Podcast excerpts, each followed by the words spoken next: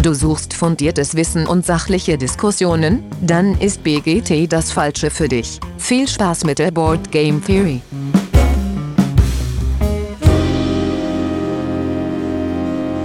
Ja, hallo alle miteinander außen an den Endgeräten. Schön, dass ihr wieder eingeschaltet habt. Willkommen bei der Board Game Theory. Und anders als der Titel vermuten lässt, bin ich heute nicht alleine hier, sondern wir machen das natürlich wie immer mit mehreren. Mit dabei sind heute der Olli. Hi. Moin, moin. Der Lars. Moin. Der Simon. Servus.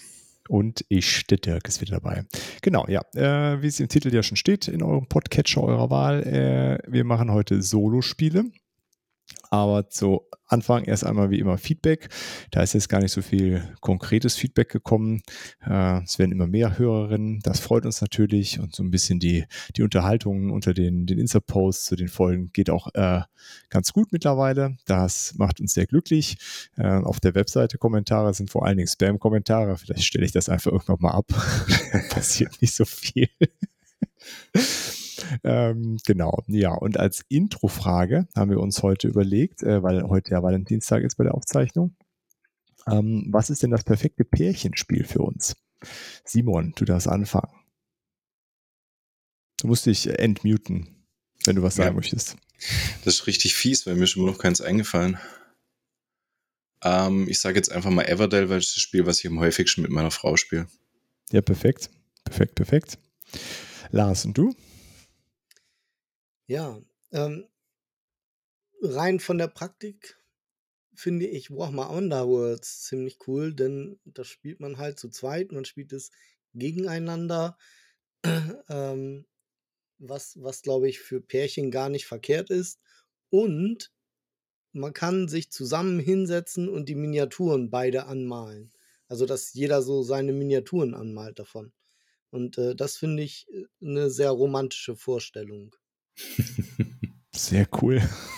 Dann einmal das Komplettpaket, oder? Malen, ja. spielen und äh, sauer aufeinander sein, alles dabei. Nee, nee, das, ja genau, sauer aufeinander sein, ne? vorher Miniaturen anmalen, dann sauer aufeinander sein, dann versöhnen und wieder Miniaturen anmalen. Sehr gut, klingt gut. Olli, bei dir?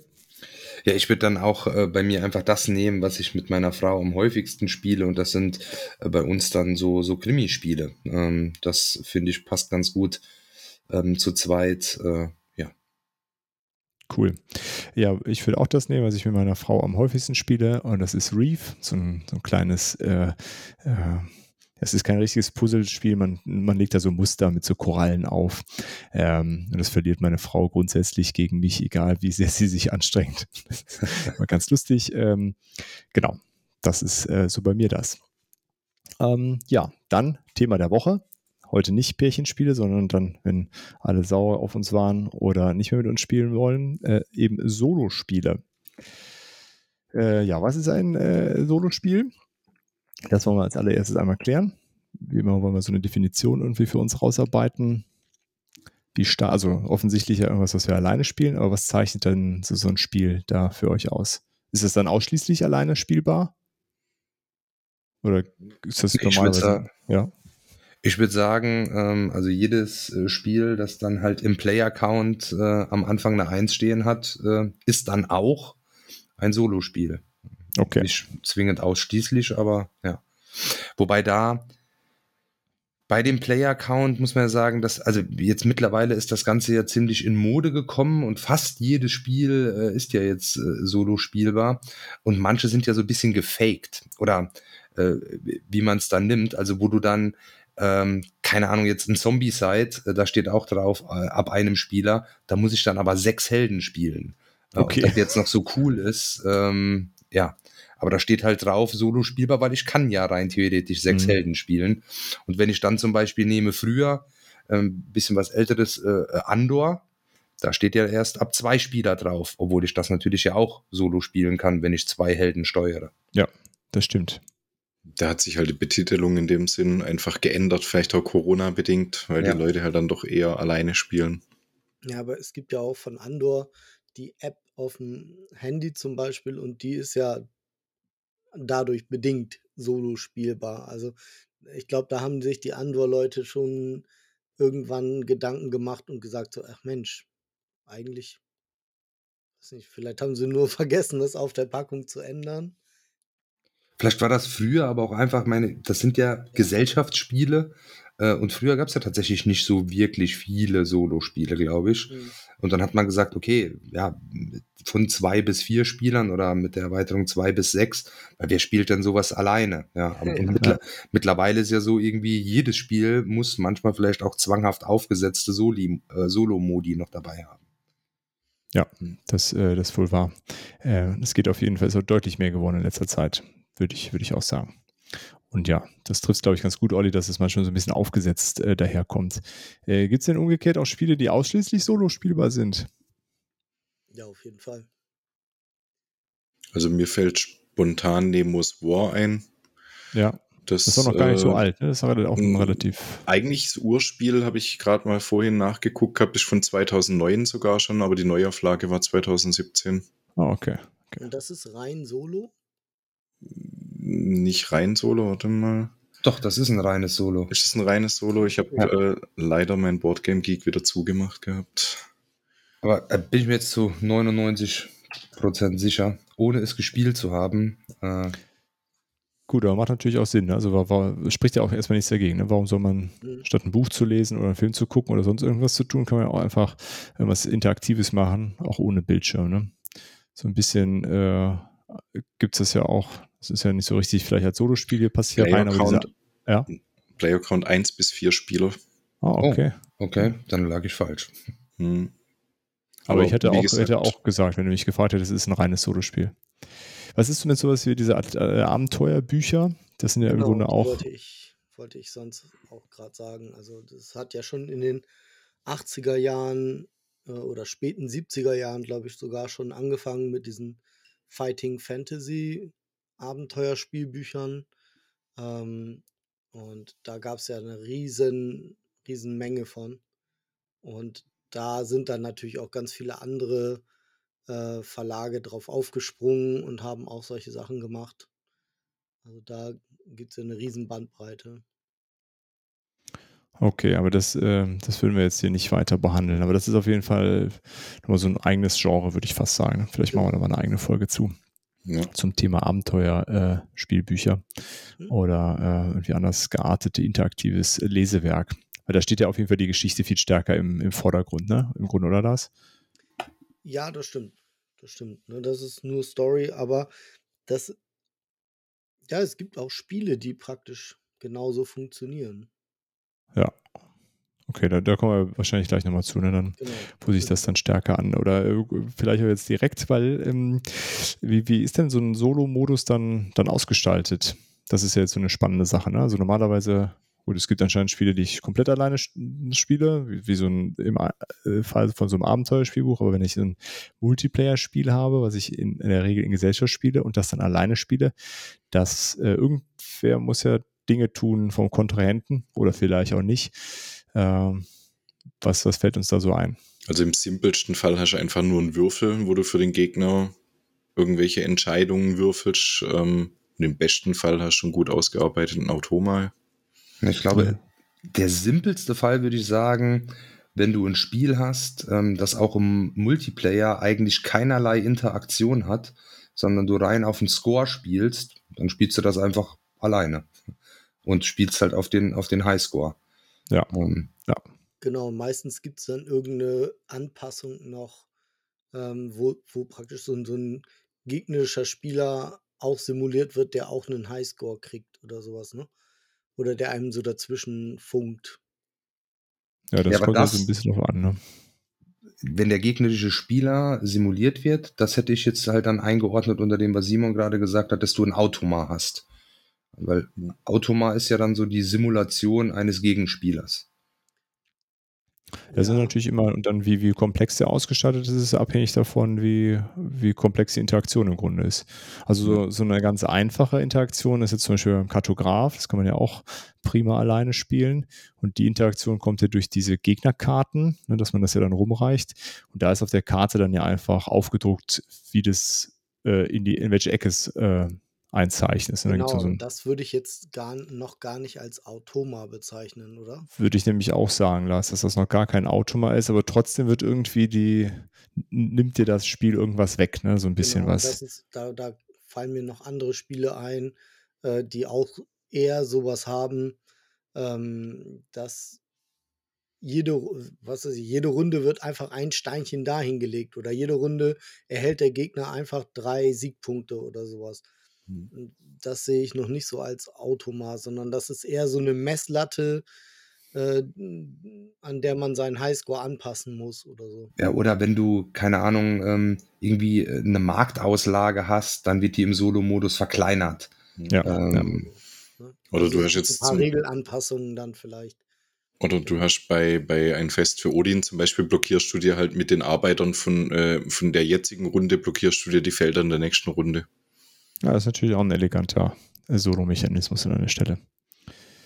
Ähm, okay, was ist dann mit sowas wie, also klar, jetzt, wenn wir gesagt haben, so ein Automa, das ist natürlich dann, kann ja beliebig kompliziert werden, was man da so an Karten hat, was mit so App-gesteuerten. noch mal sagen, was Ja. ein Automa ist. Ja. Bitte, Lars. Ein Automa simuliert halt wirklich einen anderen Spieler. Also es werden Aktionen für diesen oder die, die Automa führt eigene Aktionen aus. Also wenn es jetzt ein Spiel ist auf einem Spielbrett mit Spielfiguren, dann gibt es praktisch ein System, wie die sich bewegen werden. Und ähm, wenn es, also wie Karten gezogen werden für diese Figuren beispielsweise, oder es werden Würfel für diese Figuren geworfen. Ja, ähm, da fällt mir ein hier Star Wars Outer Rim, Mhm. eine mega gut ausgearbeitete Automa. Also da gibt es ein eigenes Deck für diese sch- gegnerische Spielfigur. Ähm, und, und die spielt wirklich super hart auch. Also die zu schlagen ist gar nicht so einfach. Okay. Äh, bewegt sich halt auch, erfüllt auch Aufträge, nur eben nicht, dass man dafür würfeln muss, wie man das als Spieler dann tatsächlich tut, sondern die macht das auf eine äh, vorbestimmte Art und Weise. Also meistens werden die einfach abgelegt und gelten als erfüllt. Ähm, solche Sachen. Also die, wo wirklich jemand mitspielt, sozusagen. simuliert. Okay. Aber hast ja im Prinzip bei Andor ja eigentlich auch, da ist ja eigentlich auch schon vorgegeben, wie die, wie die Monster sich bewegen das, hätte, pro Runde. das hätte ich jetzt generell in eine andere Kategorie gepackt, so bei diesen ganzen Koop-Kampagnenspielen, das ist ja eher so eine, eine Gegner-KI, also wie, wie sich die Monster dann bewegen, was dann halt bei Andor ist das ja über die Pfeile äh, oder die, die Zahlen auf dem Feld dann bestimmt, wie die gehen. Ähm, bei anderen gibt es andere Regeln oder manchmal wird das ja auch äh, über eine, eine App gesteuert. Ähm, in Automa wäre für mich relativ klar, was du eigentlich, wenn du ein Multiplayer-Spiel solo spielst, dass da dein normalerweise menschlicher Gegenspieler simuliert wird. Wohingegen Andor ja ein Koop-Spiel ist, wo du gegen das Spiel spielst und das Spiel halt eine KI hat. Ähm, aber ich glaube, das wird, oder würde ich nicht als Automa bezeichnen. Ja, würde ich auch fast sagen, Olli. Vor allen Dingen, also was ich so in der Vorbereitung auch noch so überlegt habe, der Unterschied da ist ja, dass bei diesen kooperativen Spielen das schon sehr, also bei anderen ist es ja sehr gut vorberechenbar, wie die sich bewegen. Also kannst ja genau abschätzen, was passieren wird. Klar kommt da so ein bisschen, äh, äh, bisschen Varianz nochmal rein, aber es lässt sich trotzdem relativ gut äh, vor, vorhersagen, wo wann wer auftauchen wird und wo die Monster dann am Ende der, der Runde liegen werden. Ähm, und das ist bei einem Automeier nicht so. Also also der, der ist ja eher so ausgelegt, klar, du weißt, einige Sachen sind vielleicht wahrscheinlicher als andere Sachen, aber was jetzt genau passiert, da ist auf jeden Fall eine gewisse Ungewissheit dabei, würde ich sagen, oder? Ja. Definitiv. Mhm. Weil oft ist ja, genau, ist ja ein Kartendeck äh, und die, die Aktion ist von daher dann ja eigentlich gar nicht vorher. Also du weißt vielleicht dann um die äh, Gesamtheit der möglichen Aktionen, aber nicht welche Genau. äh, in, der, in der nächsten Runde kommt. Ja.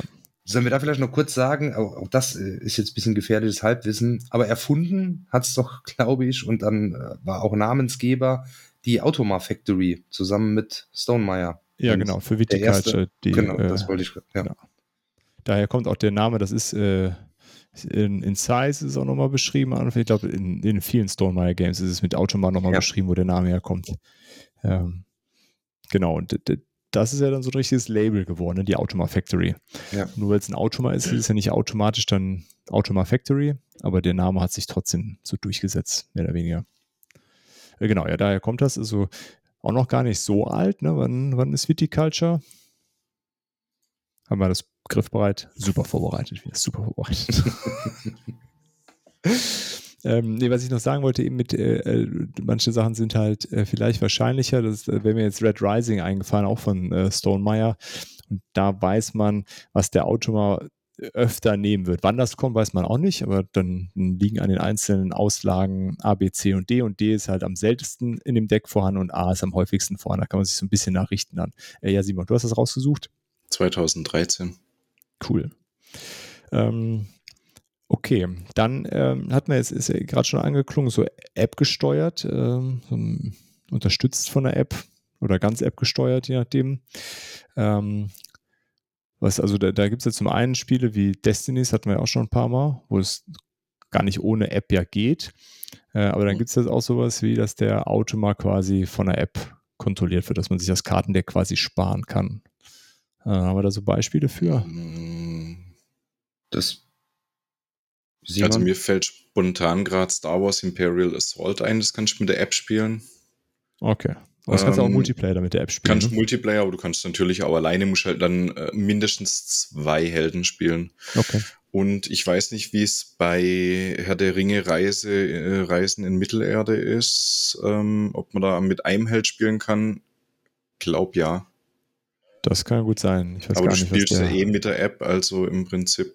Ähm, das jetzt aber ja wiederum, da ersetzt die App ja nicht das Automadeck oder so, sondern quasi ja den Spielleiter im Prinzip. Ja, aber sie sagt ja im Prinzip auch, wo die, wo die Gegner aufploppen und was die Gegner tun werden. Ja, das ist eine Art von, eine andere Art von Solo-Mechanismus. Hm. Das ist kein Automa-Mechanismus.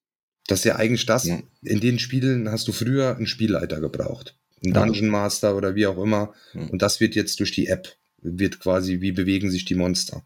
Genau. Also Im Grunde kann man noch unterscheiden zwischen kooperativen und äh, ja, kompetitiven Solo-Modi, oder? Das, ja. das hat ja. man jetzt ja bei Andor auch, mhm. das ist auch ein kooperatives Spiel. Das ist auf jeden Fall anders ausgestaltet. Auch wenn es natürlich Ähnlichkeiten, ne, du hast irgendwie ein Kartendeck oder so, das Automat, hat, aber ich würde auch sagen, das ist nochmal eine andere Art Mechanismus. Für mich das perfekteste Beispiel für eine App, die quasi dazu entwickelt wurde und äh, dir das Automat-Deck we wegnimmt ist, und den Tipp hatte ich ja von dir, Dirk, äh, der Scythe-Kick. Äh, das ist der Wahnsinn. Das macht so Bock mit, äh, mit der App und vorher äh, ist gerade ja bei Scythe, musste ja schon relativ viele Sachen beachten, wo bewegen die sich jetzt hin und so. Ja. Und das nimmt dir die App alles so cool ab. Äh, das macht richtig, also ich spiele Scythe äh, richtig gern solo mit, ähm, mit der App. Das macht ja. echt, echt. Die nimmt da einigen Verwaltungsaufwand ab. Ja. Es geht ja dann sogar so weit, du kannst, äh, wenn du das Add-on gekauft hast, äh, das Spielfeld abfotografieren genau. und dann sagt er dir, wo du es hinbewegen musst sogar. Ja. Sonst musst du es halt so markieren, das geht auch. Aber es ist auf jeden Fall ein ganz cooles Gimmick, dieses Augmented Reality Feature. Ähm, haben wir sonst noch was an App? Äh, also, klar, Sidekick ist eine sehr, sehr ausgefeilte Variante. Aber mir fallen dann zum Beispiel auch noch so Sachen ein, wie für Red Rising gibt es zum Beispiel auch eine, so eine Webseite, wo dann auch das Scoring nachher drin ist, wo, wo im Grunde auch das, äh, das Automadeck gesteuert wird. Die für, Ruinen von Anak hat eine, eine Solo-Kampagne. Stimmt, das hat auch äh, sogar eine Solo-Kampagne. Auch eine ganz mhm. coole äh, Webseitenunterstützung da. Das stimmt. Das ist auch cool. Unangenehme Gäste. Hier dieses Cluedo in Neu. Ähm, da ist der Solo-Modus auch ähm, über eine App. Äh, ah, cool.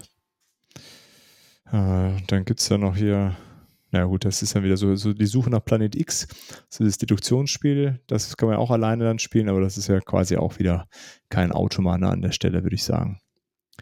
Ähm, was ist denn mit so Sachen wie äh, Arkham Horror? Hatte Lars jetzt die letzten Mal immer mal wieder in diversen Konstellationen genannt. Das kann man ja auch gut alleine spielen, wie wir wissen. Ähm, genau. Aber das hat ja weder ein Automa, wie würdest du das beschreiben, so, so, ein, so ein Mechanismus? Wir hatten im Vorfeld schon drüber geredet und da haben wir gesagt, das ist so ereignisgesteuert. Ne, es gibt einfach ein Ereignisdeck, ähm, aber das Ereignisdeck wird nicht von einem simulierten Spieler gespielt oder so, sondern es gehört einfach zur Runde dazu. Ähm, ja, ne, das ist das, was bei Mansions of Madness die App macht, dass die dir Mhm. sagt, irgendwie, jetzt passiert das und das. Dafür ziehst du einfach eine Karte von einem Ereignisdeck. Und es gibt ganz klar, dass das ein Gegner, der auf deinem Feld ist und der dich angreifen kann, der greift dich halt einfach an ähm, oder ist mit dir im Kampf verwickelt.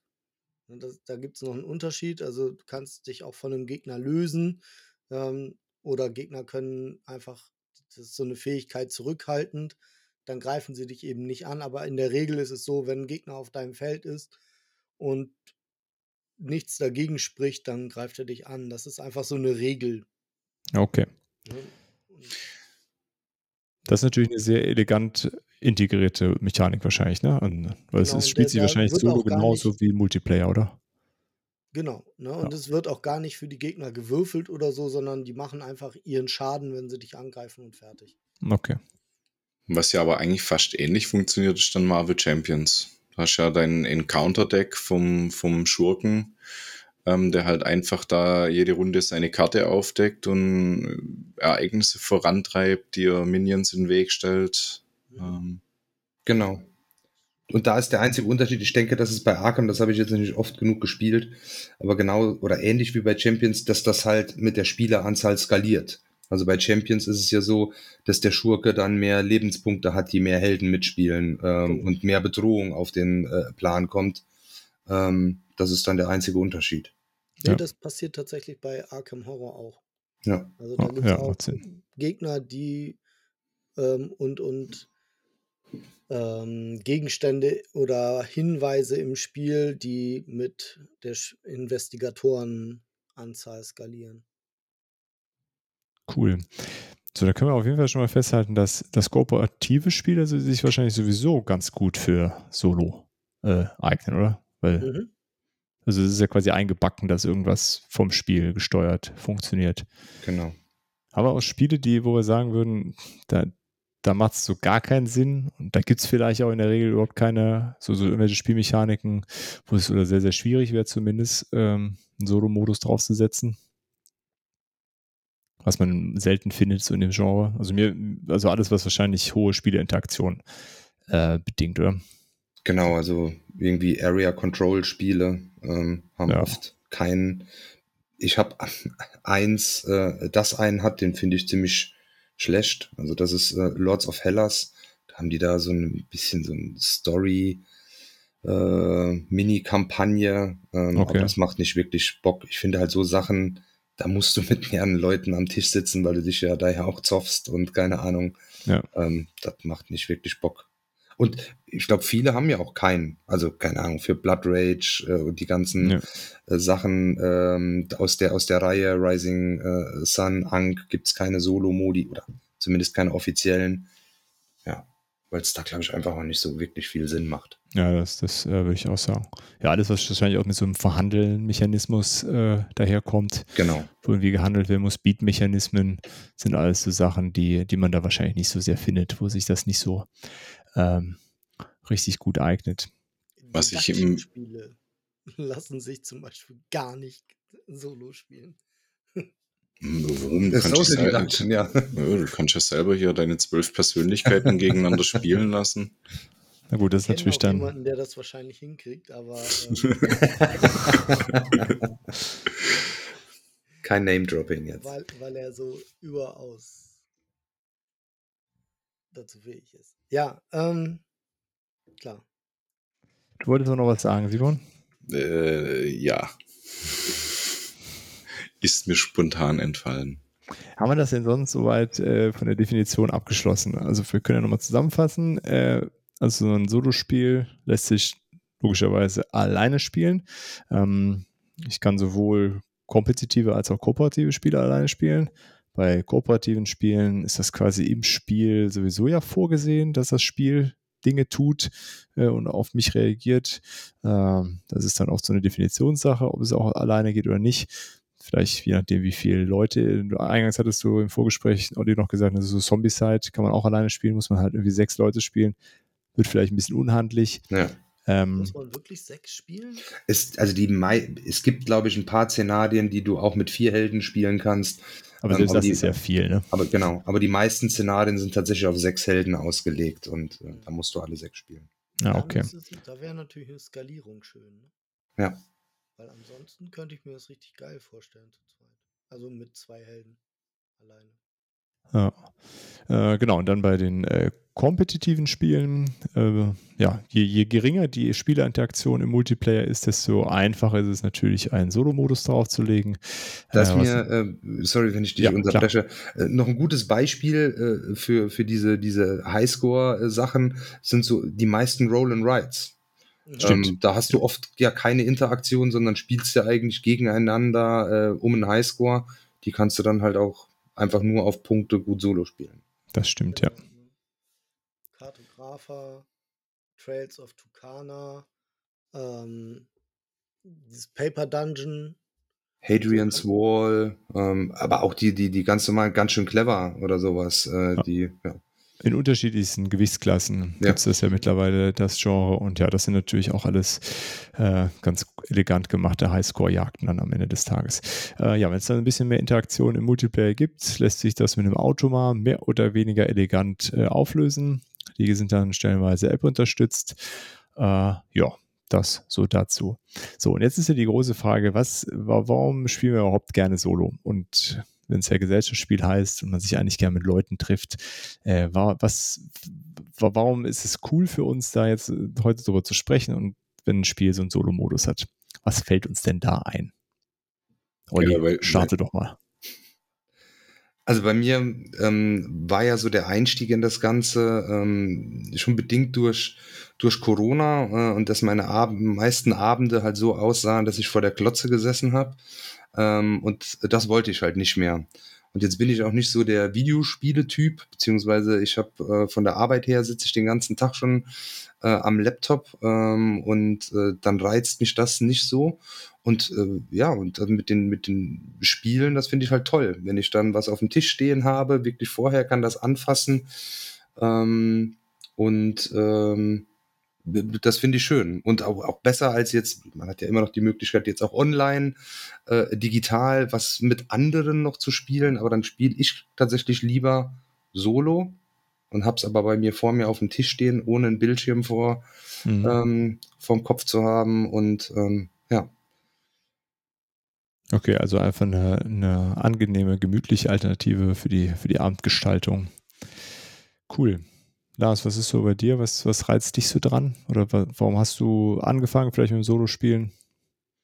Ja, ich habe auch angefangen mit Solospielen durch die Pandemie. Ähm, 2020 war es ja, war ja ganz extrem noch alles hier mit Lockdown und so. Ähm, und auch mit der Ungewissheit. Und dann habe ich mich wirklich komplett eingeigelt hier. Und ähm, ich glaube, dann ging es so, also genau, Arkham Horror habe ich, habe ich 2019 schon angefangen mit. Und das kam dann halt sehr häufig auf den Tisch. Und dann Marvel Champions. Und so, also das war zum größten Teil war es eben Covid begründet. Und ähm, mittlerweile ist es halt auch so, dass, ja, ich, wenn ich von der Arbeit komme, dann ist das immer schwierig, sich noch da zu verabreden. Die meisten meiner Freunde wohnen nicht mehr so nah dran. Ähm, und, und ich habe im Moment, also nach der Arbeit, auch echt wenig Lust auf Interaktion mit anderen Menschen, so ganz dolle. Also, dass die jetzt hier irgendwie für ein paar Stunden oder ich für ein paar Stunden dahin gehe oder so. Ähm, und da ist mir das dann eigentlich auch ganz recht, dass ich mal was alleine spielen kann. Aber trotzdem äh, natürlich eigentlich lieber mit Freunden. Okay. Simon, was bei dir so? Was reizt dich dran? Ja, A, weil nicht jeden Tag Dienstag sein kann und es halt eigentlich momentan wirklich der einzige Tag in der Woche ist, wo ich meine fixe Spielgruppe habe. Ähm, ja, und jeden Abend Fernseher gucken habe ich halt auch keinen Bock. Ähm, das macht keinen Spaß. Allerdings muss ich sagen, ich bin dann eher derjenige, der ein bisschen bequemer ist und dann ganz gern auch mal App-Unterstützung nutzt, weil ich halt auch nicht immer Lust habe, mir dann selber ein, ein Spiel jetzt aufzubauen. Gerade wenn ich jetzt überlege, hier so ein Fest für Odin oder sowas, bis du dir das halt aufgebaut hast, was für eine Materialschlacht das ist, da kannst du halt locker ähm, ein, zwei Partien von einem anderen Spiel dann spielen, bis du das aufgebaut und aufgeräumt hast. Ähm, mhm. Da muss ich ehrlich sagen, da nutze ich dann auch relativ häufig ähm, die recht guten Apps, die es gibt. Ja. ja. Ja, also bei mir ist auch äh, ähnlich wie bei, bei Olli. Ich äh, habe sogar schon davor Corona auch damit angefangen, so äh, Size dann irgendwann diesen Solo-Modus auch so zum Regelstudium äh, mal ausprobiert und festgestellt, dass man echt auch äh, ganz gut Laune, das alleine zu spielen. Und warum nicht dann alternativ abends das mal zu machen? Genau, was, äh, was ich halt äh, cool finde, wenn es einen Solo-Modus gibt, äh, es hilft halt ungemein beim Regel, Regelverständnis ähm, klar, wir hatten das ja auch schon mal gesagt, man, man, kann das dann auch so für sich alleine spielen und so zu tun, als die anderen mitspielen. Aber wenn es so einen dedizierten Solo-Modus gibt, ähm, ja, passt das irgendwie dann nochmal ein bisschen besser für mich und hilft mir auf jeden Fall äh, gut, das äh, ein bisschen zu verinnerlichen, wie die Mechaniken da so ineinander greifen. Äh, Genau, und ich bin auch, äh, was du sagst, Simon, finde ich auch ganz gut, diese App-unterstützten äh, Spiele. Ich habe dann ehrlich gesagt immer nur das, was ich auch tatsächlich als äh, Karton im Regal stehen habe, äh, dann als, äh, als Spiel äh, digital, aber zum Beispiel so ein, so ein Terraforming Mars oder jetzt auch ein Gaia-Projekt spielt sich halt ganz locker runter, ne, wenn du, wenn es digital spielst. Ja, Simon? Ich nütze das ja immer rückwärts. Ich nutze praktisch die App, um das Spiel zu lernen, dass ich die Regeln nicht lesen muss. Oder so. ja. Auch sehr cool. Ja, genau. Und Corona ist natürlich äh, sicherlich bei vielen äh, so ein, sicherlich auch einer der Gründe, warum es äh, in der Industrie mehr geworden ist. Ja, Olli. Ähm, genau, äh, Corona, ja, aber auch, ich glaube auch, wenn das jetzt vorbei ist, äh, gerade so ähm, momentan, wir haben ja noch zwei relativ kleine Kids, das ist natürlich auch schwierig. Also auch wenn Corona äh, vorbei ist, werde ich jetzt nicht jeden Abend eine Spielerunde äh, haben. Ähm, weil A kannst du dich nicht jeden Abend hier verdrücken und B kann ich nicht jeden Abend halt hier eine Horde Leute einladen. Ähm, ja, und ähm, da ist das dann auf jeden Fall ähm, halt, ja, wird auch nach Corona bei mir äh, so präsent äh, bleiben. Ähm, ja. ja. Jo, Simon, Du rotierst einfach nur den Stift, Entschuldigung. Aber Lars, du hattest ja schon mal, das, das hatten wir jetzt noch gar nicht so richtig gesagt, auch wenn du natürlich lieber mit anderen spielst. Wie ist das so, so wegen der Story? Wie sieht das da aus? Also einfach, um die Story zu erleben, da alleine spielen? Äh, ja, klar. Also ähm, gerade jetzt Arkham Horror, das LCG und andere Spiele, die wo wir noch zu kommen auch, ähm, die spielt man ja nur wegen der Story. Und ich, für mich ist die Solo-Spielen, das habe ich vorhin gar nicht gesagt, irgendwie so auch so ein, schon, schon irgendwie so mit drin, weil ich auch jemand bin, der viel PC-Spiele gespielt hat schon. Und äh, da dann eben auch teilweise alleine. ähm, also jetzt nicht immer nur mit anderen zusammen. Von daher war das mit dem Solospielen nicht so das, äh, nicht so die Umgewöhnung, sage ich mal. Ähm, und auch bei diesen PC-Spielen ging es mir ja immer um so Story-Spiele. Also da habe ich selten, dass ich irgendwie oder gar nicht irgendwelche Geschicklichkeitsspiele oder, oder so Jump and Runs oder so, die habe ich nicht so gesuchtet wie irgendwelche Story-Games. Ja. Ja, also klar, wenn man dann. Die Story ganz wichtig und ähm, die zu erleben ersetzt für mich auch die Unterhaltung, die ich bei einem anderen Spiel, äh, was jetzt nicht so storybasiert wäre, mit anderen Leuten zusammen dann hätte. Also so ein King of Tokyo ist bei unserer Runde immer ein mega Spaß, aber kann man eben nicht alleine spielen. Nee. Ähm, und äh, dann macht es eben so eine geile Story, die einen voll reinzieht, irgendwie auch aus. Ne? Das, das ja. ist ein super Aufhänger. Da merkt man jetzt schon ein bisschen den Unterschied. Ich äh, war ja früher auch eigentlich viel am, am PC am Zocken, aber ich war halt eher schon immer in der Ecke so SimCity oder ähm, Anstoß 3 oder sowas unterwegs. Also schon immer irgendwie wenig Story. Und jetzt halt Holz und Ressourcen sammeln. Das äh, hat sich fortgesetzt. Ja. Wobei bei einem, bei einem Bundesliga-Manager oder sowas, da kann man doch, also Ja, du schreibst mir deine eigene Geschichte für dich. genau, du schreibst Ja. so deine eigene Geschichte, was ja Genau. auch total Ja. cool ist. Ne? Natürlich. Das ähm, ist, ist, ja, du, du, du kannst Dinge äh, tun, die es in, im richtigen Leben äh, so nicht geben würde. Mit Schalke, die Mit Schalke. Meisterschaft gewinnen und Lionel Okay. Messi im Alter von 37 Jahren nach Gelsenkirchen holen. Gut, äh, bevor wir jetzt hier das Fußballthema absacken. ja, Olli, du hattest es ja auch letztes Mal bei den Kampagnen- und Legacy-Spielen ja auch gesagt. Ne? Das ist, ähm, magst du das nochmal so ein bisschen erläutern, was da so der Vorteil aus deiner für, oder für dich ist, das Solo zu spielen? Also genau, es hat so Vor- und so Nachteile. Ähm, was ich halt unheimlich daran mag, ja eben schon gesagt, Corona, Kinder, das heißt, ich kann mich nicht viermal die Woche mit anderen treffen. Wenn ich jetzt eine große Story-Kampagne oder sowas anfange, ähm, dann würde mir das in der Gruppe oft halt einfach auch nicht schnell genug vorangehen. Mhm. Und wenn ich Solo spiele, steuere ich das halt selbst. Dann kann ich mich jeden Abend hinsetzen, ähm, wenn meine Frau das erlaubt ähm, oder wie auch immer. Aber es geht auf jeden Fall schneller als in der Gruppe. Und gerade wenn ich von, von so einer Kampagne angefixt bin, ähm, wir haben jetzt eine äh, Gruppe, in der wir Decent spielen, da treffen wir uns alle zwei Wochen. Und das wird dann auch oft noch abgesagt. Dann dauert es manchmal halt äh, fast einen Monat, äh, bis man wieder zusammenkommt.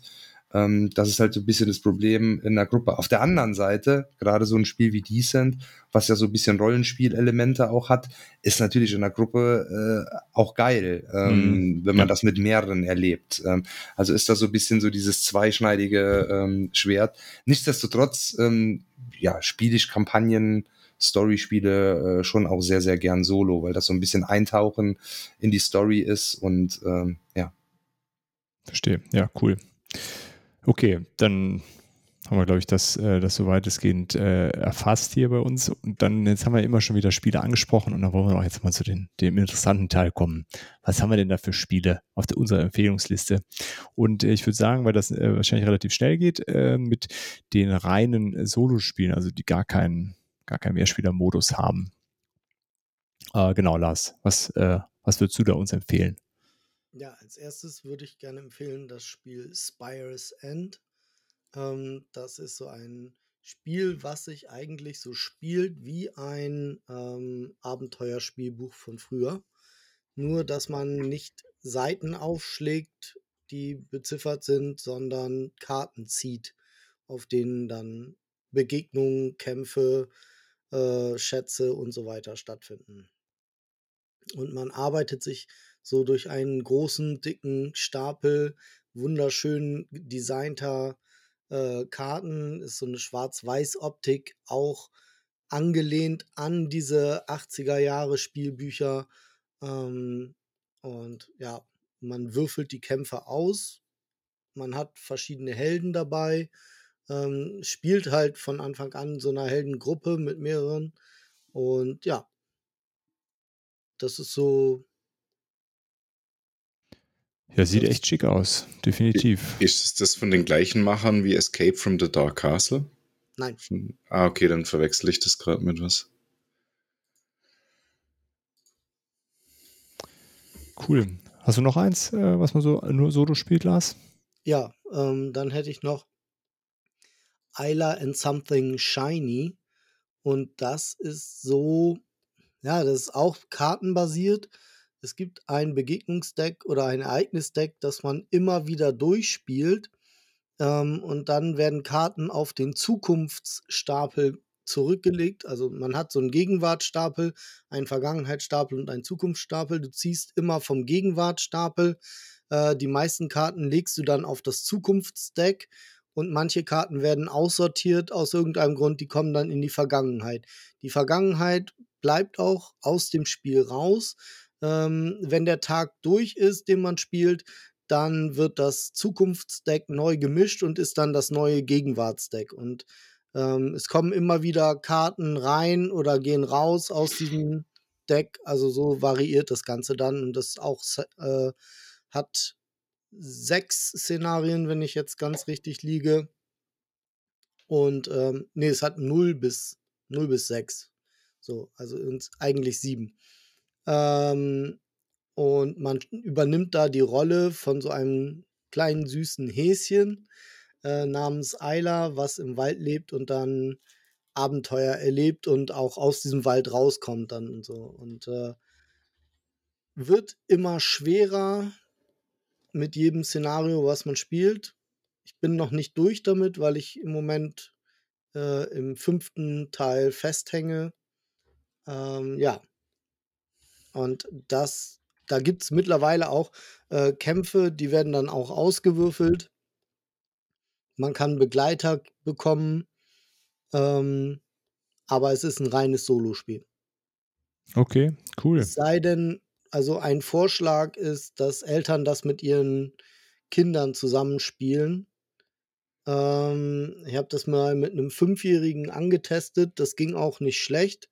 Allerdings werden die Szenarien länger und das Spiel selber wird auch ein bisschen brutaler, sodass fünf vielleicht irgendwann nicht mehr so das gute Alter wäre.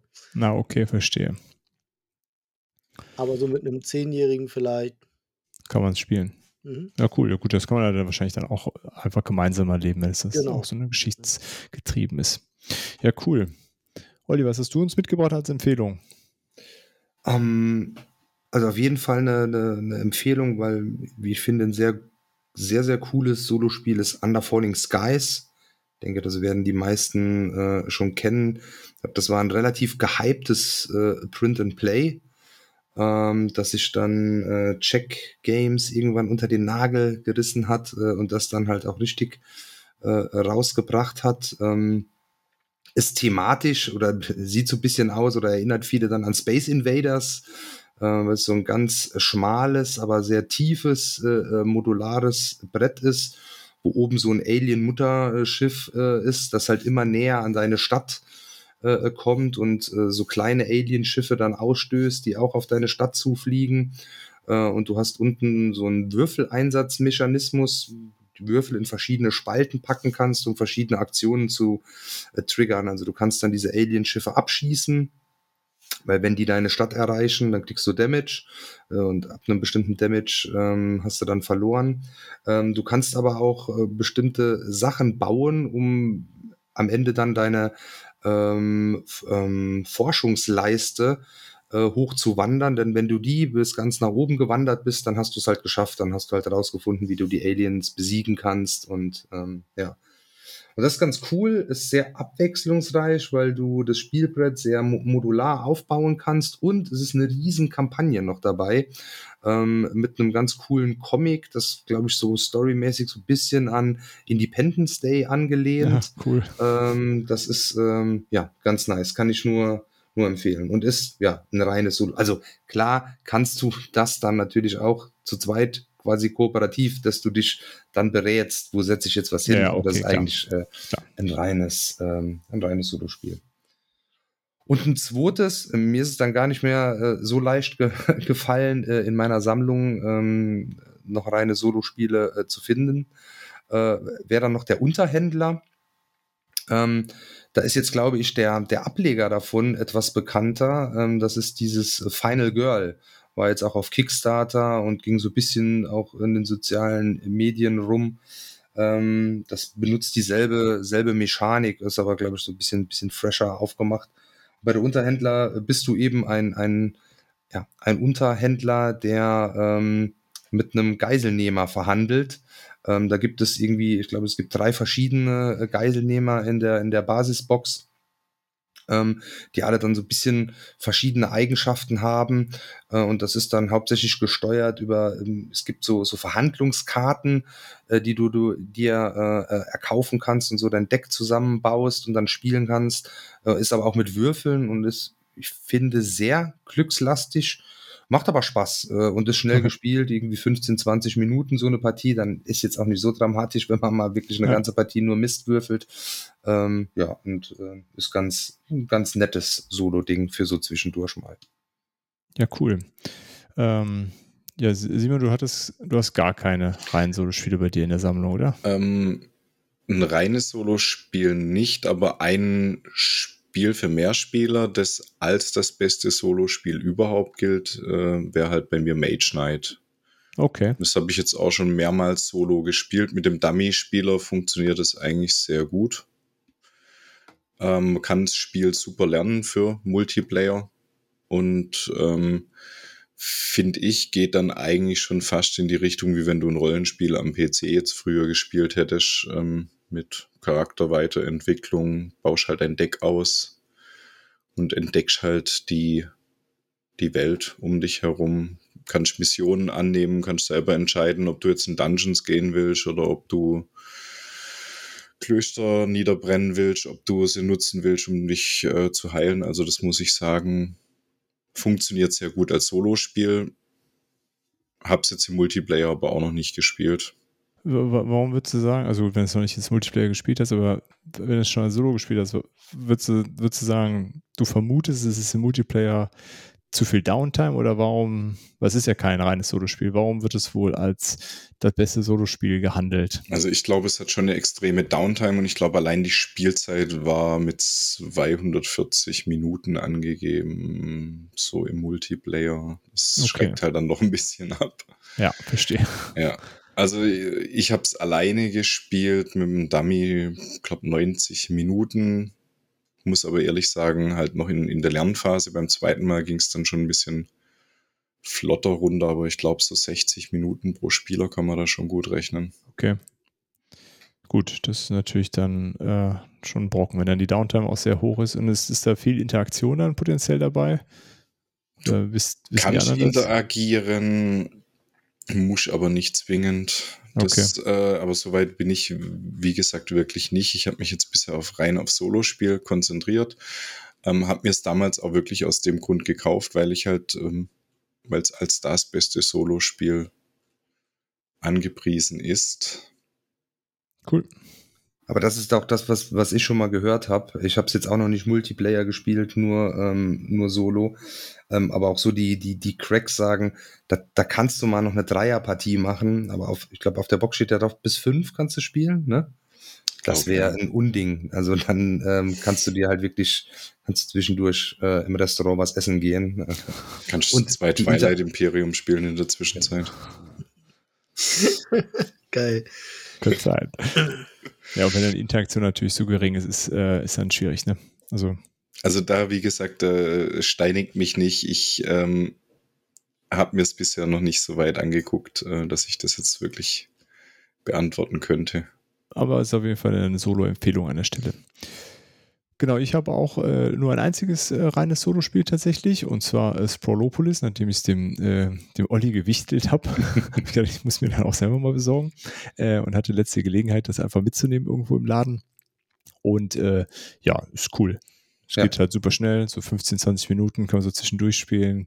Äh, diese 18 Karten, und es ist gar nicht so einfach. Also man muss echt überlegen, was man da so macht. Und äh, jede Partie ist auch so ein bisschen anders, weil diese äh, Aufträge, die man dazu äh, zu erfüllen versucht, dann doch sehr unterschiedlich alle sind. Ja, finde ich äh, auch einfach ein cooles Teil. Das ist ein, äh, ein Zehner kostet das ja nur und da steckt echt eine Menge Spiel drin. Also der, äh, die Lob, Lobgesänge auf dieses Spiel kann ich soweit unterstreichen. Ja. Gerade wenn man so zwischendurch mal so ein bisschen Zeit nur hat und trotzdem was spielen möchte. Passt das Absolut. gut. Gut, dann kommen wir jetzt äh, zu der etwas umfangreicheren Empfehlungsliste, nämlich Spiele, die eigentlich äh, für Multiplayer sind, aber für uns trotzdem solo sehr viel Spaß machen. Ähm, wer möchte denn da starten? Olli, magst du wieder anfangen? Ja, ich kann gerne anfangen. Ähm, ich hatte ja vorher schon gesagt, äh, ich liebe Kampagnen und Story-Spiele solo, deshalb äh, sind die jetzt nicht auf meiner Empfehlung drauf, äh, sondern hier habe ich dann versucht, äh, äh, mal was anderes zu nehmen, was ich auch noch gerne äh, solo spiele. Und das erste, was ich da nennen äh, würde, wäre Roleplayer. Ähm, das finde ich solo sehr cool. Ähm, da geht es ja jetzt thematisch drum, du baust dir quasi ähm, äh, deinen äh, Rollenspielhelden äh, aus Würfeln zusammen. Also mhm. der hat dann die äh, altbekannten Stats, die du eben mit, mit, mit, mit Würfeln äh, dann zusammenbaust. Ähm, was ich ganz, äh, ganz cool finde, ähm, es gibt dann auch noch Erweiterungen, wo du dann tatsächlich nachher auch mit dem, mit dem Helden noch was machen äh, kannst. Ähm, Also auch wirklich dann kämpfen kannst. Das war, glaube ich, immer so was, äh, was einige bemängelt haben, wo, wobei ich aber auch das Basisspiel alleine schon cool finde. Ähm, ja. Ähm, das wäre meine erste Empfehlung. Ja, finde ich auch super solo. Hat echt Spaß. Ist auch gar nicht so, so trivial, da auf einen äh, sinnvollen Punktewert zu kommen Nee, äh, nee. im Solo-Modus. Äh, ist schon ganz cool. Hast du dir eine der Erweiterungen? Ähm, die Monsters and Minions habe ich mir geholt, habe die allerdings noch nicht, äh, noch nicht gespielt. Ja, die Ähm, haben wir nämlich auch. Und Ist ich definitiv find die bessere. Ja, die andere habe ich nämlich auch noch gar nicht, aber die Monsters und Minions, die passt echt richtig gut rein. Die bringt irgendwie noch so das, das Quäntchen mehr mit dazu und dieses irgendwie mit seinem Helden mal was machen und noch so ein paar mehr Möglichkeiten vor allen Dingen auch zu bekommen, irgendwelche Dinge noch besser auszutarieren. Äh, gefällt mir auch sehr gut solo. Da gibt es ja jetzt auch ein Kampagnenspiel. Es gibt ja dieses Roleplayer Adventures. das habe ich auch ähm, gehört. Da habe ich auch nicht so richtig begeisterte Sachen gehört, also sehr, oder sehr gemischte Sachen, sagen wir so. Ist ja, glaube ich, auch hier in Deutschland noch nicht so Ja, wirklich erhältlich. Ne? Ja. Ja. Das, das dauert ja immer ein bisschen, bis die äh, bei uns ankommen. Gut, gut. Lars, was hast du uns mitgebracht? Ja, als erstes habe ich ähm, The Loop. Das ist jetzt eine Neuheit gewesen auf der Messe letztes Jahr. Und in The Loop spielen wir äh, so Zeitagenten, die einen verrückten Wissenschaftler stoppen müssen, der äh, in der Zeit herumspringt und Unsinn macht. Und das ist äh, ja ist jetzt kein Kampagnenspiel, sondern ist halt einfach so ein Spiel, was man so mal schön locker runterspielen kann.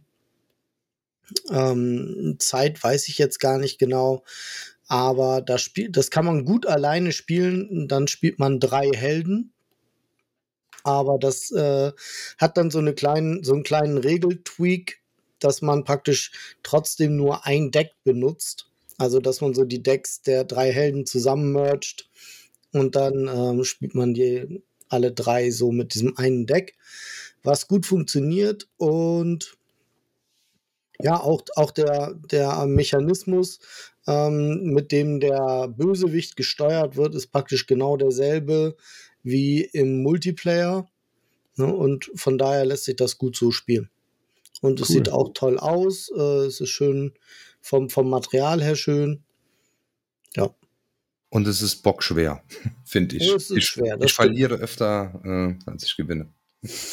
Das also habe ich jetzt ist auch schwer, das stimmt. äh, schon ganz oft bei Leuten irgendwo gesehen, auf Insta Aber oder es sonst ist tatsächlich, es ist schwer, aber es ist tatsächlich auch so, dass es trotzdem richtig Spaß macht. Absolut, ja. irgendwo. Cool. Ja, nicht schlecht. Simon, was hast du uns mitgebracht?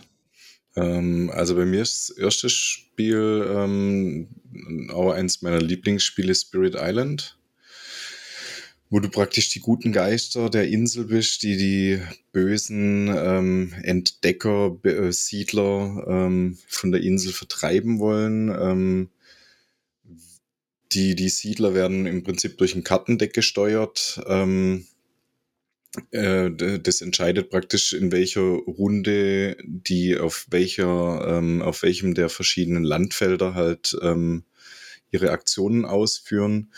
Und ähm, du, je nachdem, was für einen Geist du spielst, ähm, musst du dir halt ähm, überlegen, wie du die jetzt am besten in Schach hältst, wie du die jetzt am besten wieder von der Insel runterkriegst. Ähm, da gibt's halt äh, allein schon im Grundspiel gibt's äh, zig verschiedene Geister in verschiedenen Schwierigkeitsgraden. Und mit den beiden Erweiterungen ähm, Ast und Tatze und ähm, zerklüftete Erde kommt da halt mal richtig äh, Material noch dazu.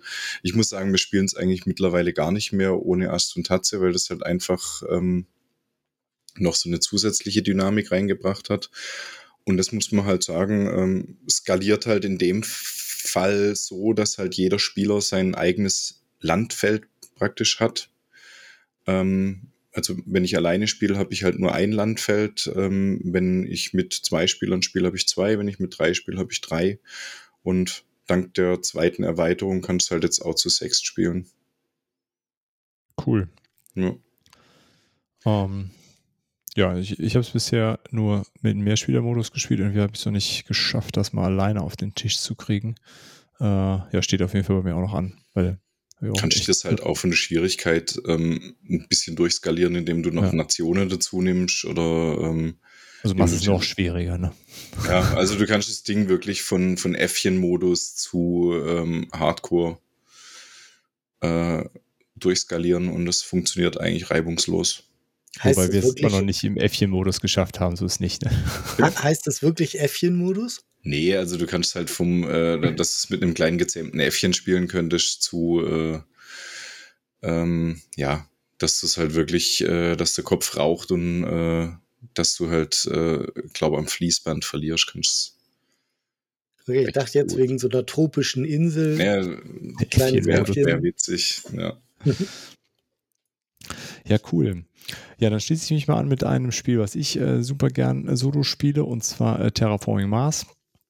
Ähm, hatte ja eben schon gesagt, das spiele ich auch hauptsächlich in der digitalen Variante und da geht theoretisch auch so ein Multiplayer Multiplayer-Modus, also dass man so gegen so KI-Gegner äh, spielt. Äh, das ist irgendwie auch ganz witzig, aber ich spiele es tatsächlich auch digital, gerne in der reinen Solo-Variante, die man auch äh, auf dem Brett spielen könnte. Der Unterschied ist da im Grunde, man, man hat äh, nur 14 Generationen, also 14 Spielrunden Zeit, den Mars vollständig zu terraformen und all diese Werte auf Anschlag zu kriegen. Und äh, durch diese doch recht harte Zeitbegrenzung äh, spielt sich das Spiel auch deutlich anders als im Multiplayer-Modus. Zumindest so aus meiner äh, Wahrnehmung, weil im Multiplayer-Modus kann man das so ein bisschen rauszögern hinten raus und versuchen noch maximal vier Punkte zu machen. Und das ist halt äh, im Solo-Modus nicht ohne weiteres möglich und auch nicht so richtig sinnvoll, so richtig auf Punkte zu gehen, weil man muss halt diese Werte alle nach oben treiben. Und wie man das mit den Karten, die einem da präsentiert werden, äh, hinkriegt, äh, ja, ist recht spannend und man startet halt auch mit weniger Einkommen als im Multiplayer-Modus. Das ist dann auch nochmal ein bisschen schwieriger ge äh, gestaltet. Äh, genau. Und das, äh, ja, das macht mir persönlich mega Laune, da immer versuchen, äh, das rechtzeitig hinzukriegen und dann gleichzeitig meinen Highscore zu knacken. Das wollte ich gerade fragen. Also es geht schon auch noch um, um Highscore, aber es ist, du, man scheitert auch manchmal, dass man es in der Rundenanzahl überhaupt gar nicht schafft. Also meistens scheitere ich und ah, bin ah, okay. froh, wenn ich es überhaupt schaffe. Also es ist richtig hart, das überhaupt zu schaffen. Ja, ja, genau. Okay. Also du darfst dir fast keine Fehler erlauben. Also okay. da hast du eine Karte zu viel genommen oder, oder falsch, falsch getimed, dann, dann passt das schon nicht. Das, das ist fast ganz oft super knapp, dass dir so ein, zwei Werte nur fehlen, aber äh, also ich schaff's meistens nicht.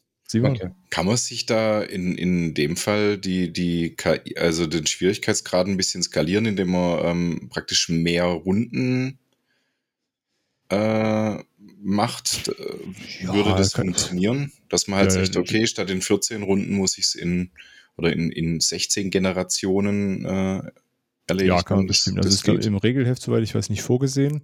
Ja. Ähm, aber ja, klar, kannst du auch sagen. Ja, das habe ich jetzt zum Beispiel bei äh, anderen Spielen halt schon gesehen, dass du da halt dann halt praktisch deine Anfangsbedingungen oder halt deine, deine Endbedingungen dann halt skalieren kannst und kannst es schwerer oder einfacher machen. Ja, also ich sag mal so, wenn ich jetzt, wenn man es auf 15 Generationen machen würde, dann würde ich es eigentlich immer schaffen. Und 14 ist so ein Sweet Spot, der, der echt schwierig ist zu erreichen, aber machbar ist und meistens klappt es halt ganz knapp nicht. Äh, also würde ich jetzt schwierig finden, das, das anzupassen. Finde ich, ist ganz gut aus, ausgesucht da an der Stelle.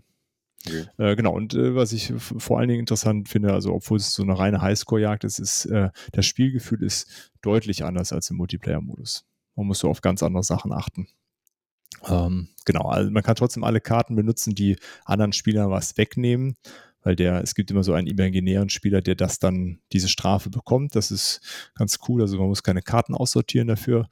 Äh, das wäre bei dem, der Menge an Karten auch extrem nervig. Äh, ja, daher wäre das so meine Empfehlung für ein Spiel mit einem guten Solo-Modus. Da sind wir wieder bei dir, Olli. Du hast Dann sind wir wieder bei mir. Ja. Ähm, meine zweite Empfehlung wäre Imperium. Ähm, Gibt es in zwei Varianten, Classic und Legends. Ähm, ist ein Deckbilder, in dem man ähm, eben eine bestimmte Nation äh, übernimmt. In Classic sind das dann eher klassische Sachen wie die Römer, die Griechen, äh, Wikinger, ähm, Perser, so Geschichten.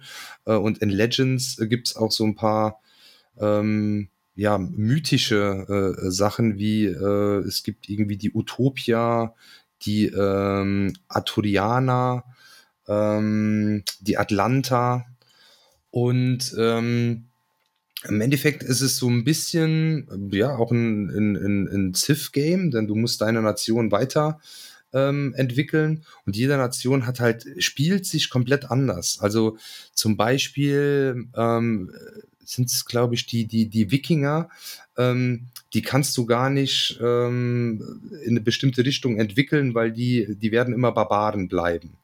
Ähm, und so. Und äh, das ist sehr, sehr cool, finde ich, pa passt thematisch irgendwie toll, ähm, wie, wie unterschiedlich die einzelnen Nationen sind.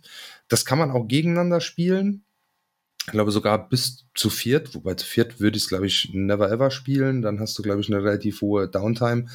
Ähm, und ist für mich ein perfektes, äh, perfektes Solospiel, weil das ein super äh, Automa ähm, mit dabei oder äh, dass du, du suchst dir eine Nation aus und auch die Nation, gegen die du spielst. Und für die äh, Nation gibt es so ein, so ein, so ein Regelwerk, immer so, ähm, wenn das, dann das. Also du gehst von oben äh, die Tabelle so runter, hat er das, dann macht er das, äh, hat er das nicht, dann gehen die nächste Zeile, hat er das, dann macht er das.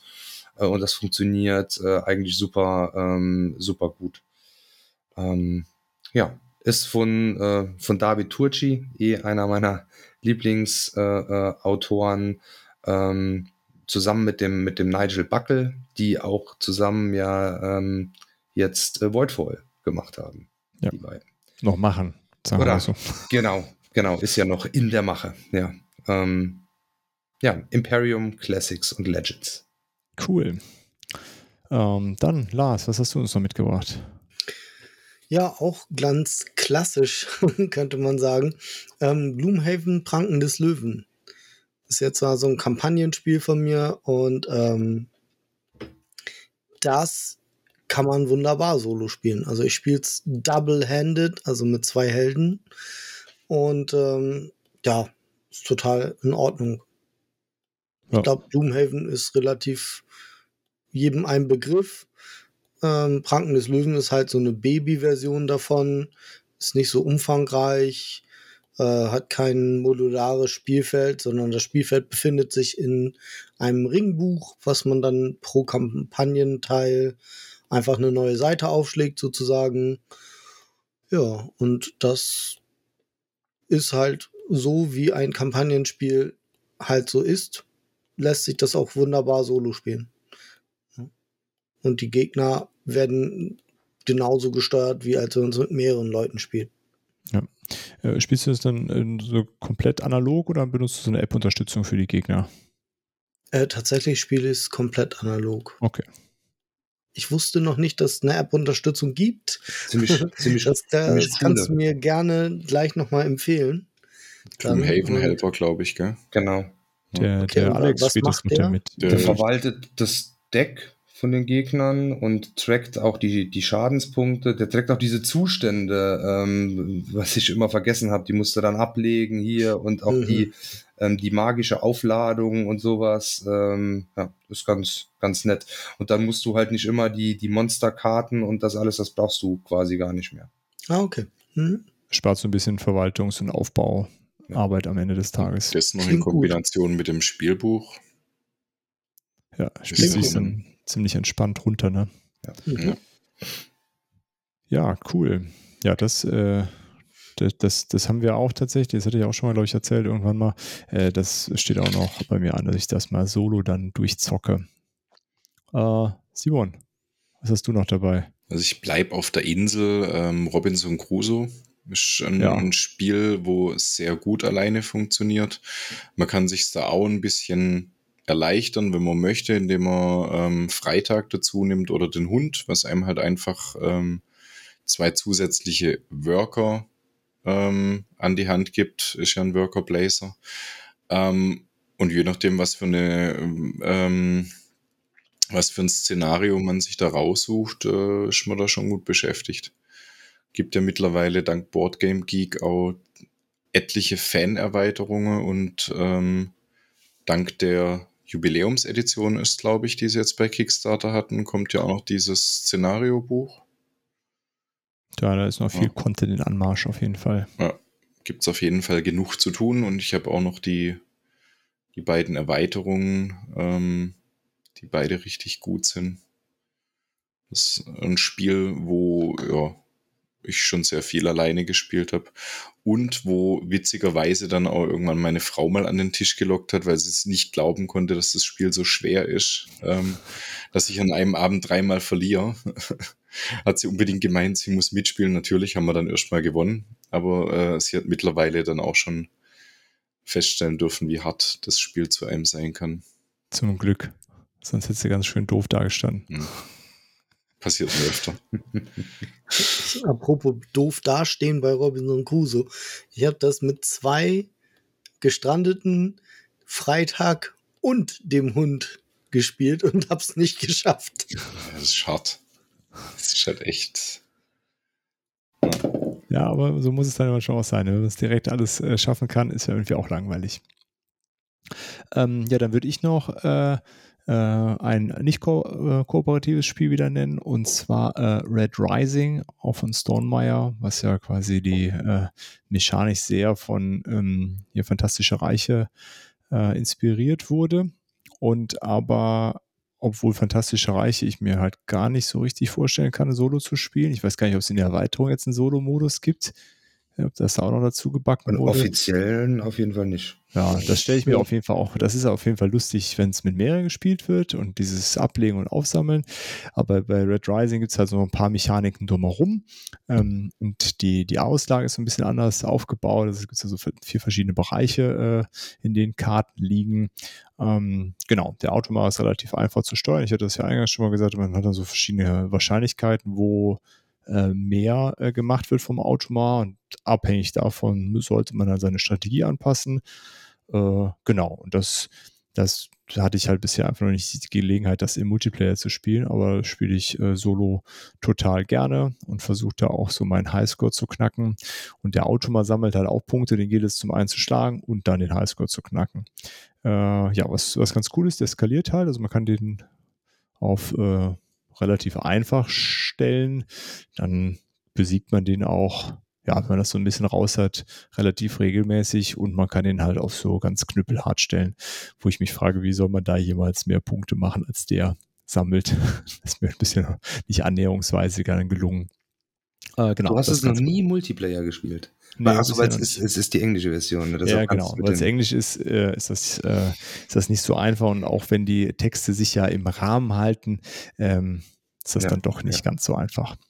Deswegen habe ich das bisher ausschließlich solo gespielt. Ja, dann muss es aber hier am Brettspiel-Wochenende mal Auf ran. jeden Fall. Auf jeden Fall. Ähm, mir ist gerade so eingefallen, ich glaube, wenn man so die Mechanik nimmt, die der Zweispieler-Modus von Fantastische Reiche anbietet, dann müsste man das eigentlich auch solo spielen können und dann einfach immer gucken, dass man möglichst viel Punkte macht. Das wäre sogar vielleicht eine gute sag ich mal, Trainingsrunde oder so. Ja. Das, oder dass äh, man immer, dass man, dass man irgendwie bestimmt, dass eine Karte aus der Auslage rausgeht und dann legt man eine vom Stapel rein und simuliert so, dass der Gegner irgendwas getauscht hätte. Und das kann man ja zum Beispiel, ich glaube, zehn Karten liegen aus. Kann man ja sogar mit einem zehnseitigen Würfel dann machen oder so. Das stimmt. Ha. Da gibt es bestimmt auch ein. Äh, Ihr BGG-Freaks, ne? Ihr habt es hier zuerst gehört. ja, schauen wir nochmal nach, ob es da nicht so ein. Ja, äh, ich bin mir relativ, relativ sicher, dass es einen ähnlichen ja, Solo-Modus. Bei Lars Trademark. zuerst gehört. ja, cool. Ähm, dann, Olli, hast du uns noch was mitgebracht? Ähm, ja, vielleicht noch eine, eine Honorable Mention. Eigentlich durfte ja jeder nur äh, zwei. Hätte ich noch, ähm, das haben wir heute aber auch schon mal erwähnt. Marvel Champions ähm, ist ein ziemlich cooles ähm, Solo-Spiel. Ähm, auch das kriegst du relativ schnell ähm, schnell auf den Tisch äh, und hast mal äh, äh schnell eine, eine, eine Runde durchgespielt in 45 Minuten oder sowas. Wenn du verlierst, manchmal auch noch schneller. Ähm, ja, also wenn du die, wenn du dein Heldendeck und das Gegnerdeck äh, vorbereitet in der Box hast, dann geht das recht flott. Und äh, ja, macht mir äh, unheimlich Laune. Ich hänge allerdings mit meiner Challenge ziemlich zurück, ähm, weil jetzt im Januar gerade auch viele blöde Umstände mit Corona, Quarantäne, Kinder und abends keinen Kopf mehr zu spielen. Ähm, ja, muss ich mich langsam mal ranbeißen, muss jetzt mal in den nächsten Wochen vielleicht vier, fünf Partien am Tag spielen. Wollte ich gerade fragen, wie viel bist du jetzt schon hinterher? Äh, ich bin bei 23 Partien und müsste ja, den wievielten haben wir heute? 14. 14. Äh, schon 45 haben. Jo. Okay, da muss man Also ich habe nicht umsonst gegen dich gewettet. Ja, sorry. Ja. Aber das du noch, Olli. Das ist schon ein hartes Projekt gewesen.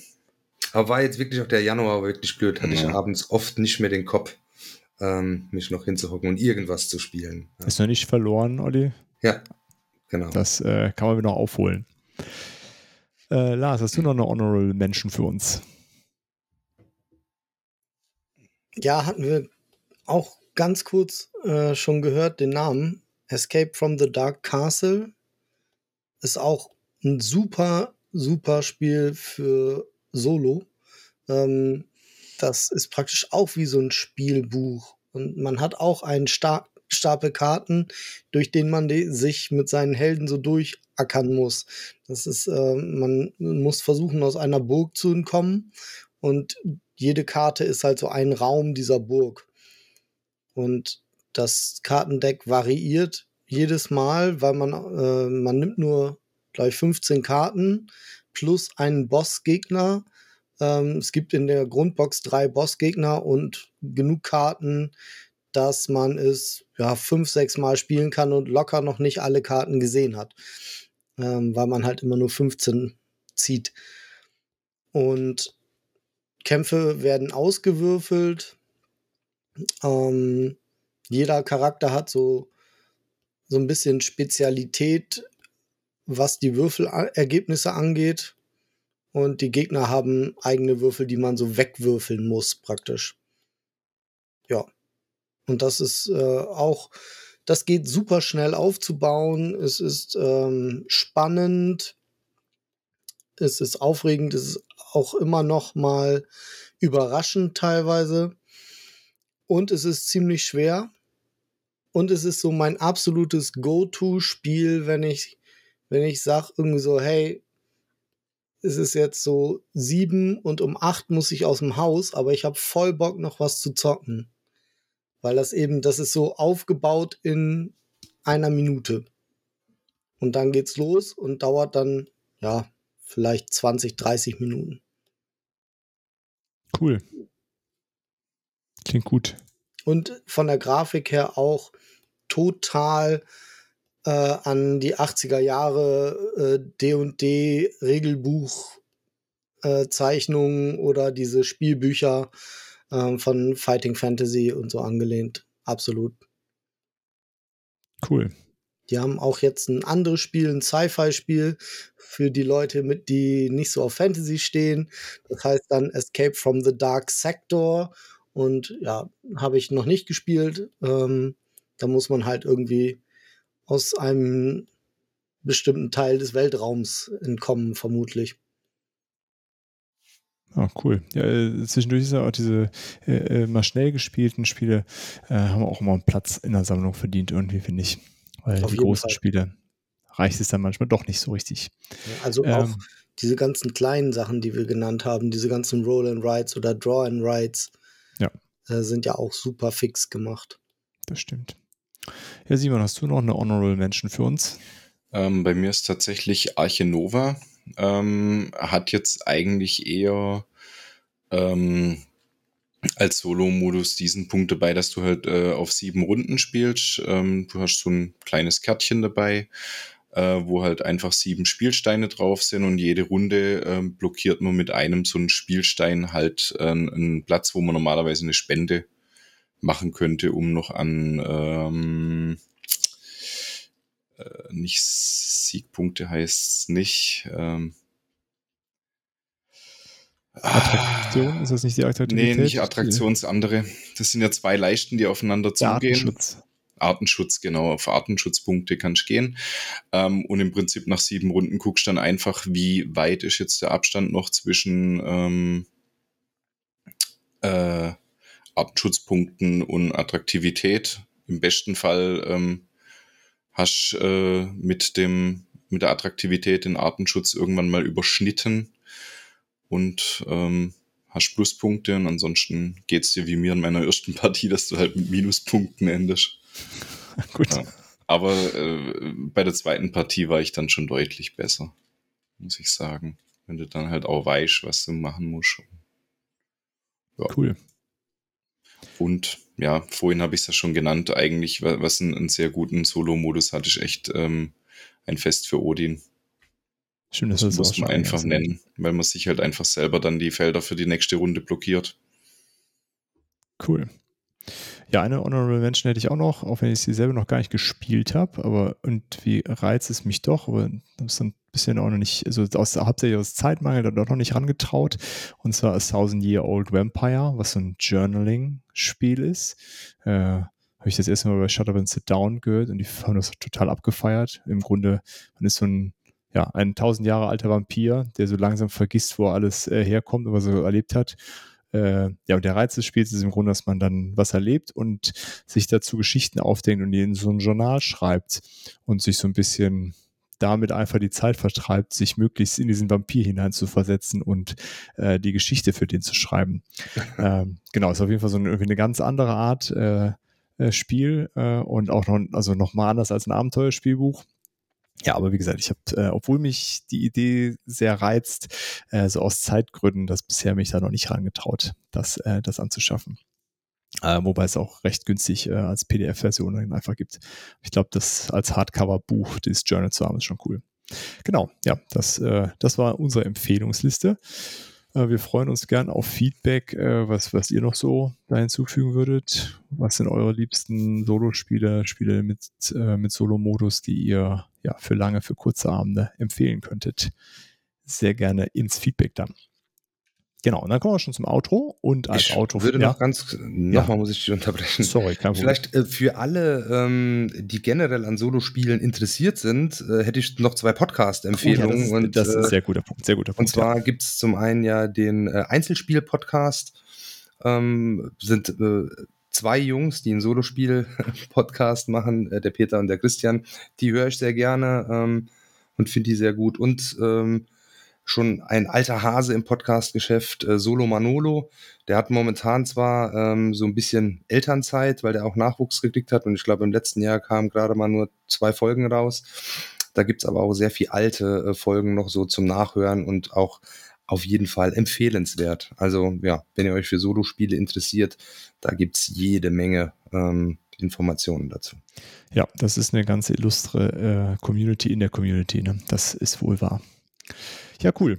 Ähm, ja, schöne Empfehlung, finde ich. Und dann kommen wir jetzt zur Autofrage. Außer ja. der Simon will auch noch eine Empfehlung. ich habe noch den Solo-Spieletreff. Das ist auch noch ein ganz guter Podcast zu dem Thema. Sehr gut. Okay, dann hänge ich auch noch einen dran, äh, und zwar die, die Solo gespielt Folgen vom äh, Brettspiel News Podcast mit dem Johannes. Ähm, weil der Johannes einfach äh, ein sehr angenehmer äh, Zeitgenosse ist, finde ich. Dem kann man immer sehr gut zuhören. Dem gelingt es auch, das ganz gut alleine äh, zu erzählen. Äh, ja. Ja, Simon? Und bei Furchtbares Gaming kann man Lars zugucken, wie er sich solo durch die Spiele schlägt. Tja, seht ihr. Okay, dann äh, hätten wir auch noch so ein paar Podcast-Empfehlungen, falls das äh, euch noch mehr reizt. Genau, und die wissen noch viel, viel besser darüber Bescheid und äh, kennen auch noch eine ganze Reihe anderer toller Spielempfehlungen.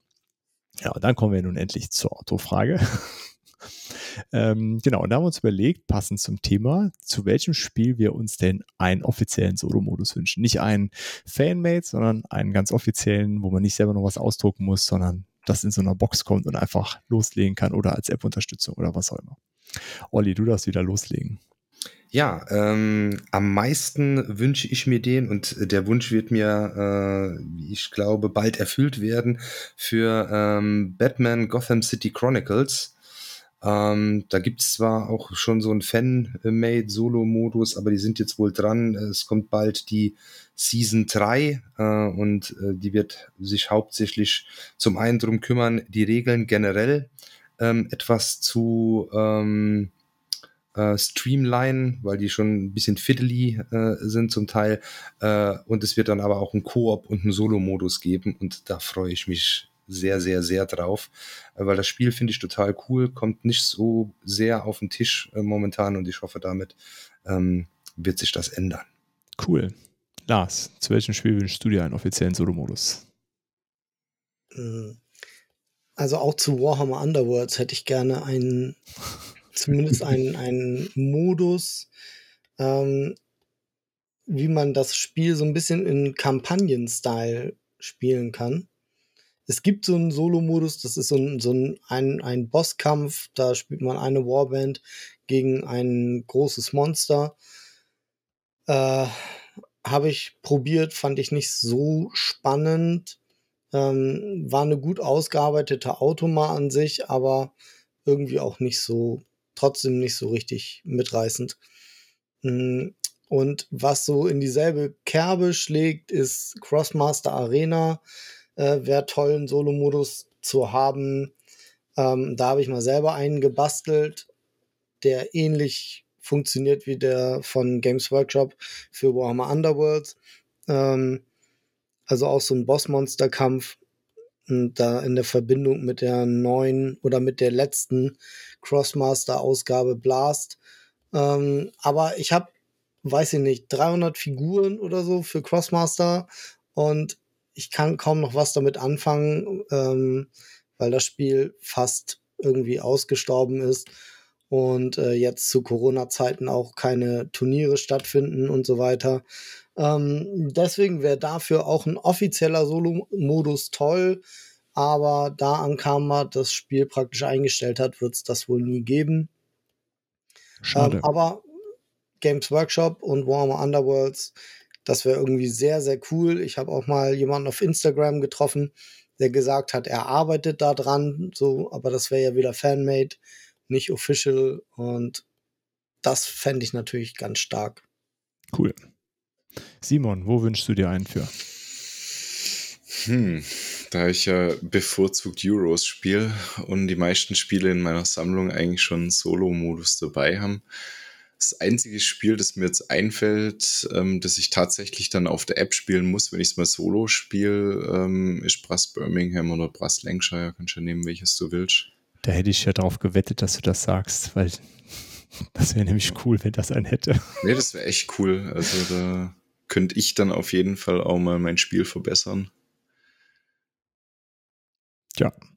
Ähm, genau, das sage ich nicht. Äh, ich wünsche mir einen für Beyond the Sun. Äh, ist ja relativ neu hier eingezogen, aber das kommt ja. Äh, die Erweiterung wird vor allem den Solo-Modus beinhalten. Äh, es gibt zwar wohl auch einen ganz guten äh, Fanmade, äh, ja, aber das ausdrucken und dann die Karten zurechtschneiden und dann habe ich so Papierkärtchen da, das da hatte ich dann irgendwie keine Lust drauf. Ähm, genau, aber da bin ich gespannt, was, was der offizielle Modus bieten wird, ähm, weil das, äh, finde ich auch, das gibt es keinen Grund, warum es keinen Solo-Modus für gibt. Also das äh, funktioniert, glaube ich, ganz gut mit Solo-Modus dann auch. Fällt mir gerade noch was ein zu dem Spiel, was ich gesagt habe, denn Warhammer Underworlds gibt es ja auch in der digitalen Version und da gibt es tatsächlich eine Art Solo-Modus, äh, wo man einen Helden aus einer Warband spielt, äh, der dann schon ein bisschen Ausrüstung hat und der gegen ganz viele sozusagen Minions dann antreten muss.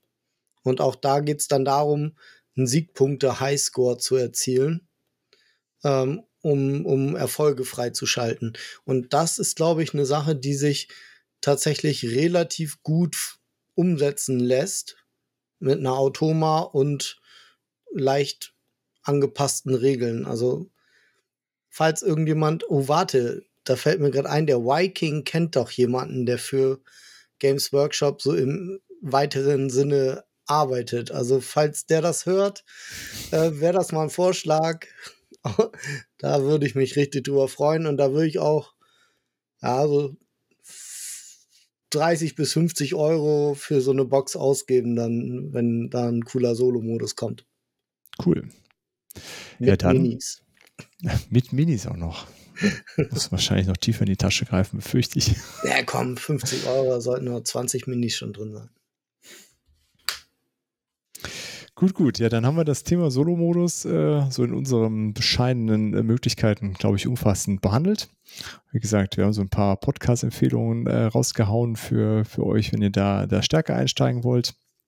Ansonsten, äh, wir freuen uns auf euer Feedback und vielen Dank fürs Zuhören. Wir hören uns beim nächsten Mal wieder. Bis dahin, tschüss. Tschüss. Servus.